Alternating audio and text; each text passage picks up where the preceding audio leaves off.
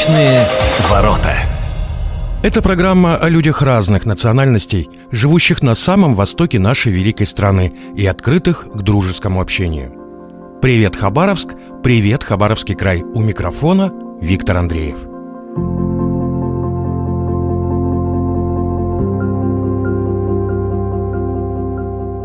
4 ноября вся наша многонациональная страна отметила один из самых молодых, но при этом значимых праздников – День народного единства.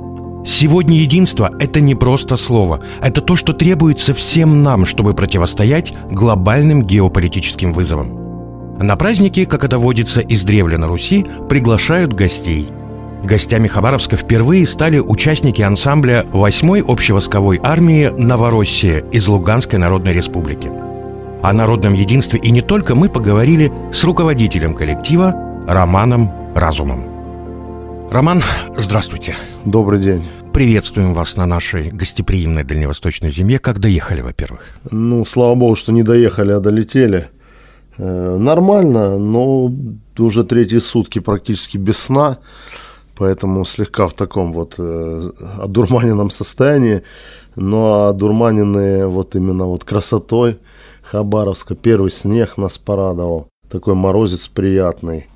И вообще самое важное, что мы столько пролетели расстояние и на другом крае России, а те же самые дома, те же самые люди, тот же самый русский язык, и ты понимаешь в том, что ты дома, ты здесь, и мы вместе. Нет никакой разницы э, между и внешним, и внутренним нашим миром. То есть э, одна большая семья – один народ. Как пришла идея создать ансамбль? Причем не просто ансамбль, а военный ансамбль. Как пришла идея вообще заниматься творчеством в такое, скажем так, непростое время? Ну, пишу я песни давно, с 15 лет, всю жизнь в творчестве, и с первого класса был солистом детского хора. Уже более 30 лет я на сцене. Потом уехал в Москву, когда произошел Беслан – Беслан для меня был такой переходной точкой. Я попал тогда в этот многострадальный город. Э, после теракта увидел, что такое вот настоящее зло, э, что творят э, с нашей страной предателя. И ведь на самом деле еще тогда был корень зла вот этот зарожден. Он и сейчас его последствия продолжаются, та же война. Беслан, скажем так, толкнул меня на переезд в Москву. Я мог на тот момент, кстати, оказаться и в Киеве. Ну, вот так, э, спасибо Богу, что я пошел другим немножко путем. Попал в Москву и там уже стал группу пытаться создать, но сложно все было. Там много для этого денег нужно. Я пытался работать и в ресторанах пел, свадьбы вел, фотографом работал, ну, как-то выживать пытался. Потом стал работать в Московском фонде мира, в землячестве в Луганском – Писал, писал песни, немножко даже было что-то и о войне, но это было тогда неосознанно, так сказать. Когда пришло это осознание того, что... Когда я попал в Схинвал на третий день, мы с режиссером прорвались туда, взяли аппаратуру и поперли туда клип снимать. Написали письмо, был тогда еще глава республики какой-то, Эдуард. Он нам пригласил нас, мы приехали снимать последствия войны в Схинвале. Я тогда впервые увидел вздымленную землю, подбитую технику. И до сих пор помню, как мама мне по телефону кричала, сынок, куда же ты поехал, там же война, война, война. И потом я вспоминал это уже в 2014 году, когда родителей вывозил с Луганска, когда под бомбежками все горело, все полыхало. Если в Цхинвале еще там на рубеже и границы с Грузией еще можно было представить, что война там может быть, но что у нас в Луганске начнется полномасштабная война, мы никогда не могли этого представить. Батя когда-то говорил, что в Крыму начнется, я это помню еще с детства, когда распался Советский Союз, он всегда говорил о том, что это приведет к войне, к братоубийственной, и так и случилось, собственно. Ну и по вашему вопросу по поводу песни, то есть я когда 2014 год начался, я не удержался и поехал сначала с самых митингов, с первых, когда мы понимали, что молчать уже нельзя, хотя Луганская администрация далеко была не первая, которая поднялась, потому что в других регионах Украины уже была э, свергнута власть незаконно. И в Москве особенно так и говорили, что, что ж вы молчите, когда же вы, когда же вы вот встанете. И вот мы поднялись всем народом, большие митинги были. Я был участник этих митингов. Потом Второй митинг уже более важный, это взятие СБУ. Я тоже там присутствовал и пел, и поднимал дух нашему народу, и песни «День Победа», и у меня тогда уже была придумана песня про Украину, да, даже слова такие были «Украина наша ридна, ты терпи, родная, боль невинных». То есть тогда еще э, я и многие мои соратники верили в единую Украину. Э, мы верили, что она, как бы, ну, русская Украина, она еще может существовать. Но 2 мая Одесса, потом 2 июня удар по Луганской администрации полностью уничтожила эту веру, и все символы Украины, флаг, гимн, герб, они стали для нас вражескими. И я считаю, что ну, идеология, она очень сильно построена на символах, и песня – это тоже символ идеологии. Э, ну вот дальше события сложились так, что я вообще по жизни мечтал о создании военного ансамбля, потому что еще до до, до 2014 года в Москве я много где выступал, в основном по военной теме. То есть военно-патриотическая тематика, она со мной была многие годы. Я был резидентом всегда выступлений на Поклонной горе, постоянные поездки и в Схинвал, потом уже после войны и Беслан. Поэтому я мечтал об этом и всегда хотел сделать такой коллектив. И во многом мне помог Виталий Викторович Киселев, с которым мы приехали э, сегодня к вам сюда, в Хабаровск.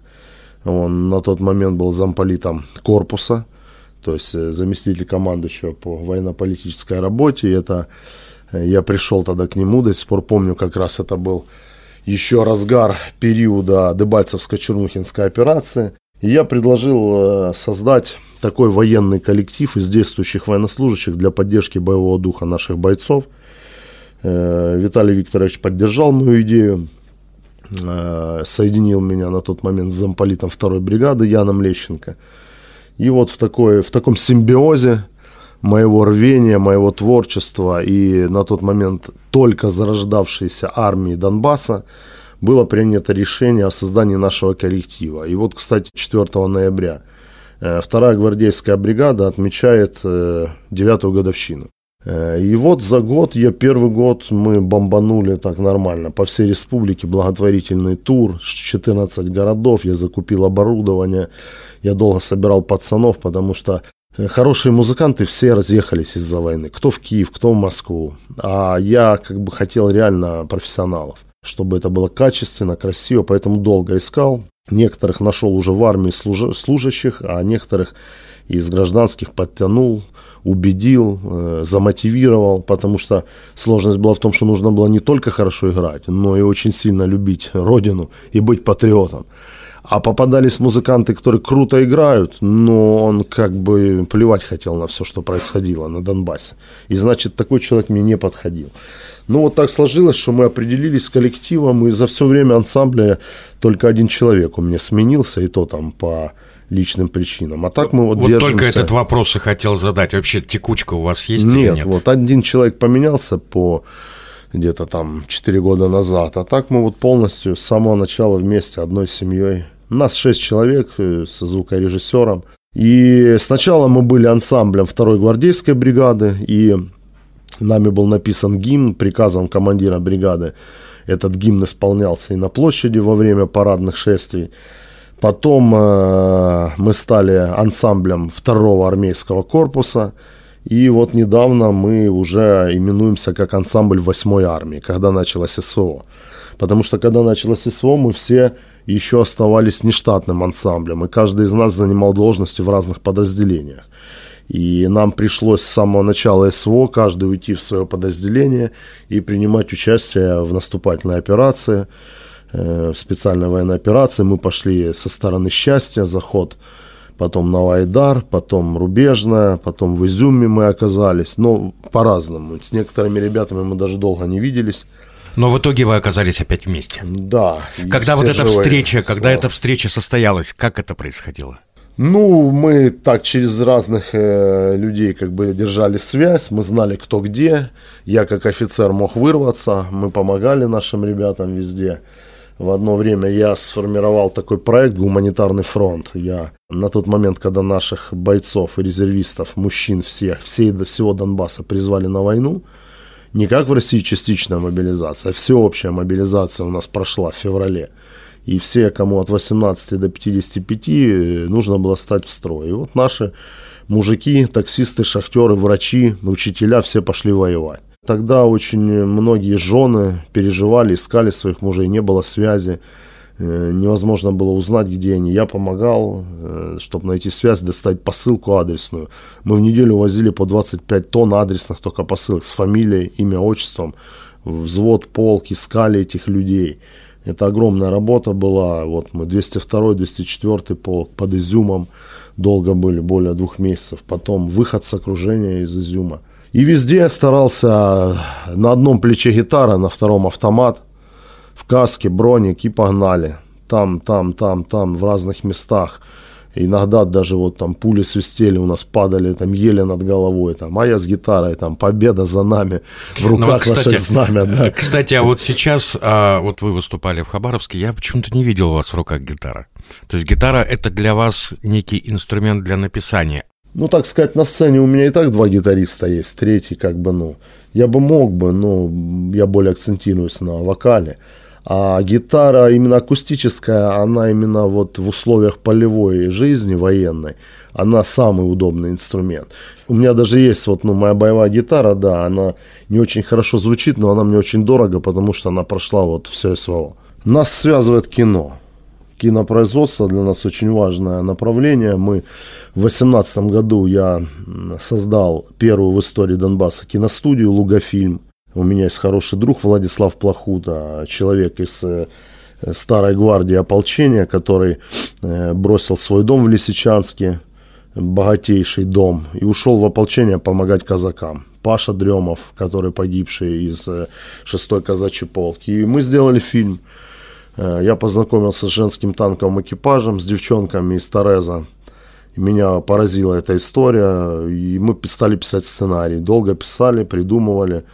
Где-то там половину сценария было моего, часть вот Влад, Боря Табачник. И мы потом сняли фильм. Владислав Плохута потратил более 18 миллионов рублей. Это были огромные деньги тогда в 2018 году для нас, для Донбасса. Но мы сняли этот фильм, и он получился у нас трогательный, настоящий, честный. Поэтому кино нас связывает очень сильно. Я в кино как бы, ну, себя считаю достаточно профессионалом уже и как продюсер, и оператор. Э, всю, жизнь занимаюсь кино, начиная с съемок клипа, клипов, когда начал снимать себе клипы, потом понял, что нужно делать кино, потому что фильмы, как и песня, э, передают как бы, ну, идеологию, передают э, важную как бы информацию о памяти наших героев. Поэтому мы в кино очень сильно привязаны. Вот сейчас недавно выпустили новый короткометражный художественный фильм «Русская земля». Специально сделали его коротким, чтобы он, он максимально... доступен где-то? Везде, да, мы его выложили. На всех платформах он есть? Рутуб, Контакт, Телеграм, везде есть, да. Он небольшой фильм, но очень важный. Он из двух частей состоит. Всем советую посмотреть. И важно отметить, что там снимаются ребята из штурмовой группы Z, э, 123-й бригады. То есть э, это парни, которые из боя приехали, снялись и поехали опять в бой. После этого четверо с тяжелыми ранениями лечились. И, э, то есть все по-настоящему. Толик Фалынский, командир штурмовой роты, у меня в главной роли который и военный, и артист, и актер. То есть у нас на фронте есть уникальные люди. Они и воюют, но в прошлом у них огромный опыт в разных сферах, в разной деятельности. И как у любого настоящего большого артиста, артиста с большой буквы, не могу не задать такой вопрос. Ваши планы на будущее? Планы у нас большие. Самый важный, как бы, ну, у нас план дождаться наконец-то официальной, официального штатного расписания нашего коллектива, чтобы мы наконец-то стали ну, официальным ансамблем 8-й армии Министерства обороны. Также у нас запланирован огромный сольный концерт в Крокус Сити Холл в Москве. Это будет самое большое мероприятие в моей жизни.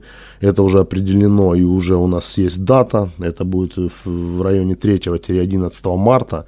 Наши радиослушатели, все, кто в районе 3-11 марта будет в Москве, Добро пожаловать в Крокус Сити Холл. Да, спасибо. И вот это будет концерт в поддержку выборов нашего президента Верховного Главнокомандующего Владимира Путина концерт и программа будет называться «Нас миллионы русских», и параллельно с этим концертом будет проходить э, всероссийский музыкальный флешмоб песенный. Э, идея флешмоба это то, что в разных регионах будут выходить люди и петь песни у нас миллионы русских. Поэтому я уверен, что Хабаровск тоже подключится.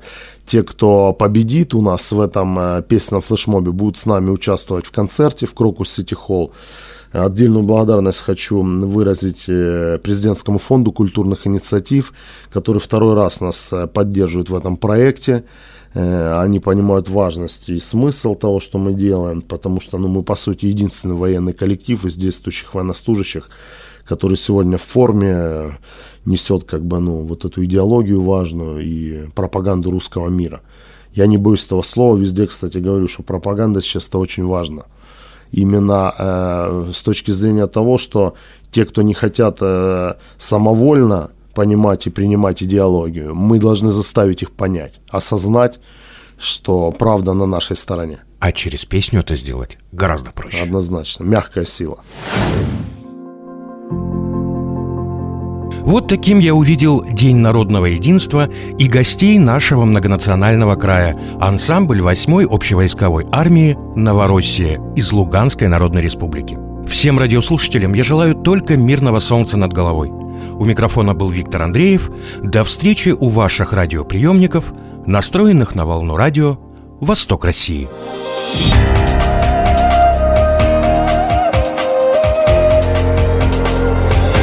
Восточные ворота.